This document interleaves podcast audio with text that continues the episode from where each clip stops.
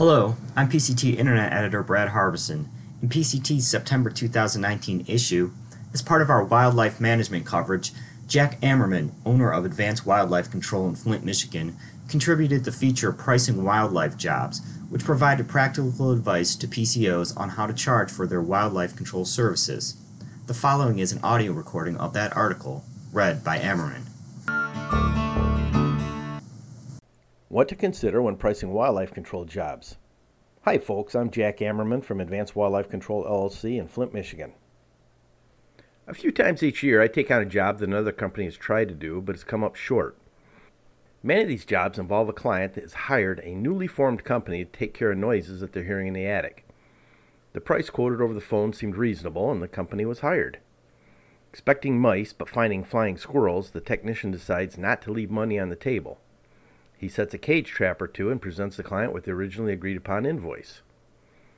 After several false alarms and trap checks, he throws in the towel. Charging a competitive service fee for what he thought was a common pest control job, he didn't consider all the other costs that he might encounter trying to catch the other furry friends. Now the client, or rather ex client, has a terrible experience to tell about that company and will never call or recommend them again. To make matters worse, between the travel costs and the time spent trying, the company has lost money. They would have actually saved money if they had initially said, I'm sorry, ma'am, I can't take care of your problem, and here's $70 for you. Thanks for calling. There are very few one and done jobs in wildlife control work.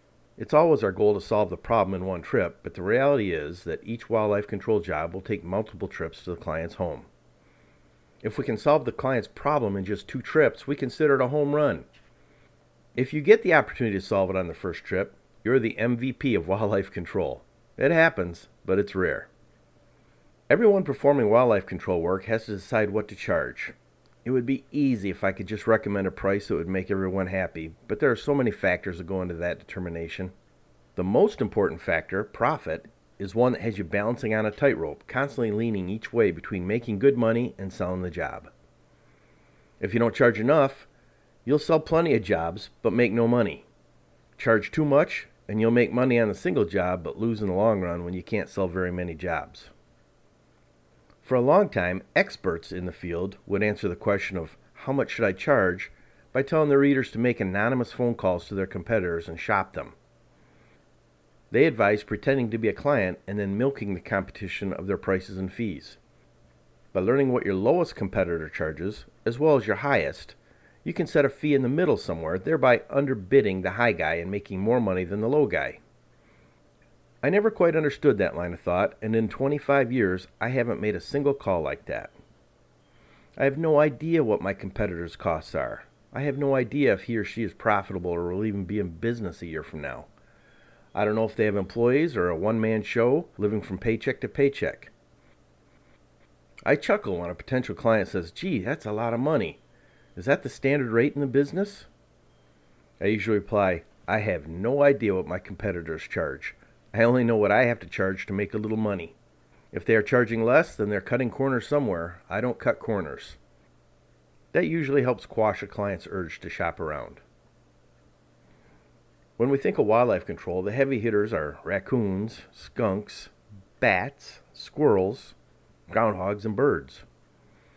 There are others for sure, but these are the most common calls that we take. Each species has its own traits and must be thought out carefully when pricing a job. Most wildlife control companies will charge a service setup fee and then a fee for each animal caught.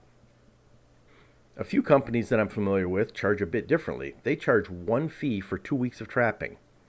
This fee includes the charge for all animals captured and is incurred even if no animals are caught. I often wonder about the marketing success of this business model, as most of my customers are first and foremost concerned with cost. I have to sell the job before I can make money. If Company A quotes $350 for two weeks of trapping, and Company B quotes 189 service fee and then 75 per animal captured until the job's done, I believe that most clients will hire Company B. So let's break down the costs of a service setup fee.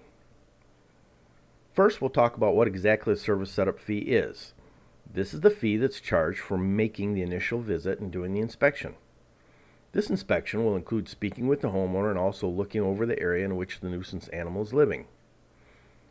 Sometimes the client knows what the animal is, and sometimes you have to determine what it is. This all takes time, and you expect at least 30 minutes just to talk and look around before taking any action. They say time's money, but so is advertising, vehicle maintenance, fuel, trapping equipment, license fees, insurances, telephones, and the other multitude of things that we are required to purchase or pay for. And we can't forget the price of education. The knowledge that you possess didn't come from instinct.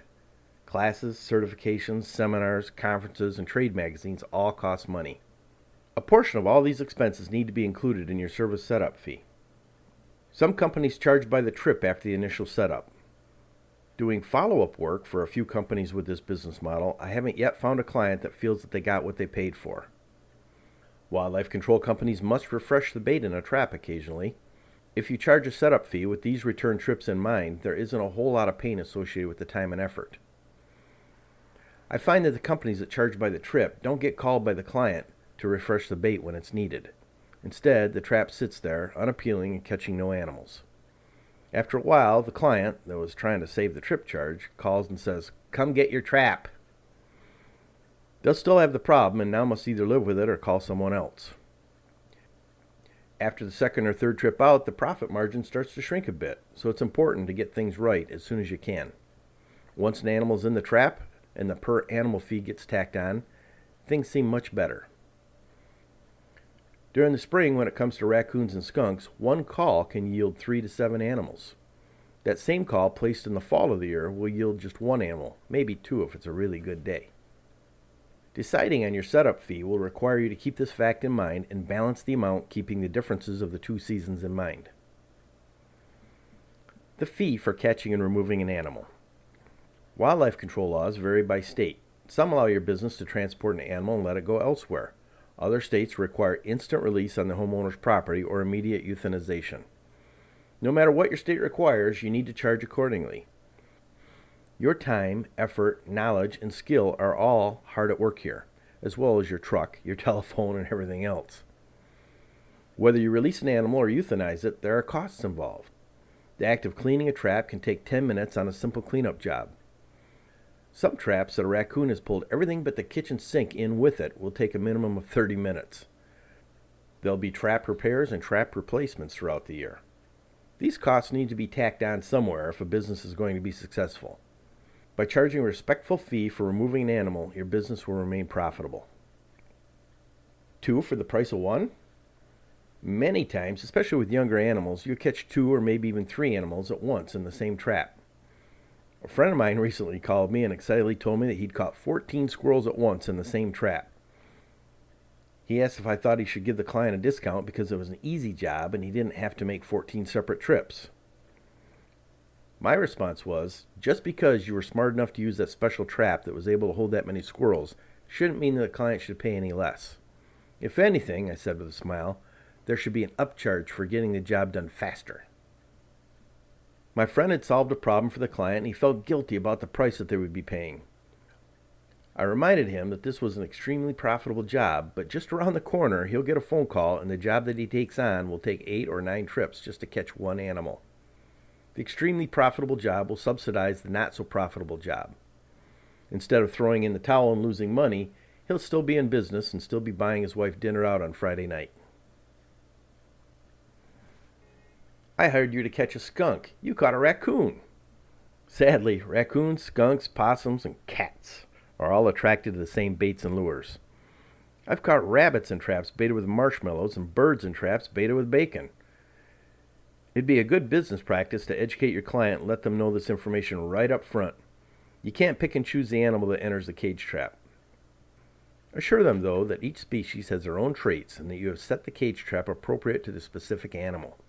Follow that up with, however, a determined raccoon will seek out the skunk trap and beat him to the food if he can. After this conversation, make it known that you charge for non target catches. You incur expenses when these animals are caught, and you need to recoup these costs. The client will understand, and in most cases, you'll catch the offending animal instead of the non target animal. Exclusions and add ons. You can never bank on getting an exclusion job once the animal is trapped and taken care of, but you should always try. When you can sell an exclusion job, you must remember to price it as a service that the homeowner can't do themselves or will have to hire someone else to come out and perform. There are very few handyman services that will travel to a client for a $50 job. Many won't even consider a $100 job. Keep this in mind when you're pricing your services. You are already there and have the equipment and materials that you'll need. Don't let these conveniences convince you to charge less for your services. Some clients like to haggle. I don't like to haggle. If I quote them $250 to screen off their gable vents and they offer me a lower price, I tell them as soon as my insurance rates go down, my advertising rates get reduced, and my employees accept a cut in pay, then I'd consider a lower rate. They generally understand what I'm driving at. More times than not, they agree to the price. If they still waver, I tell them that they're free to make some calls and find someone else that will come to their house and do the job for less money. They usually know that it would be impossible, and I land a few jobs this way as well. I can't fault them for trying, though. Well, we're nearing the finish line, and I believe that you have a better understanding now of all the important factors that go into pricing wildlife control jobs. Each market is different as to what costs it will bear, and each business must thoroughly examine their marketing strategy as well as the costs associated with doing business. Thank you for listening, and on behalf of Pest Control Technology Magazine, this is Jack Ammerman. I wish you well.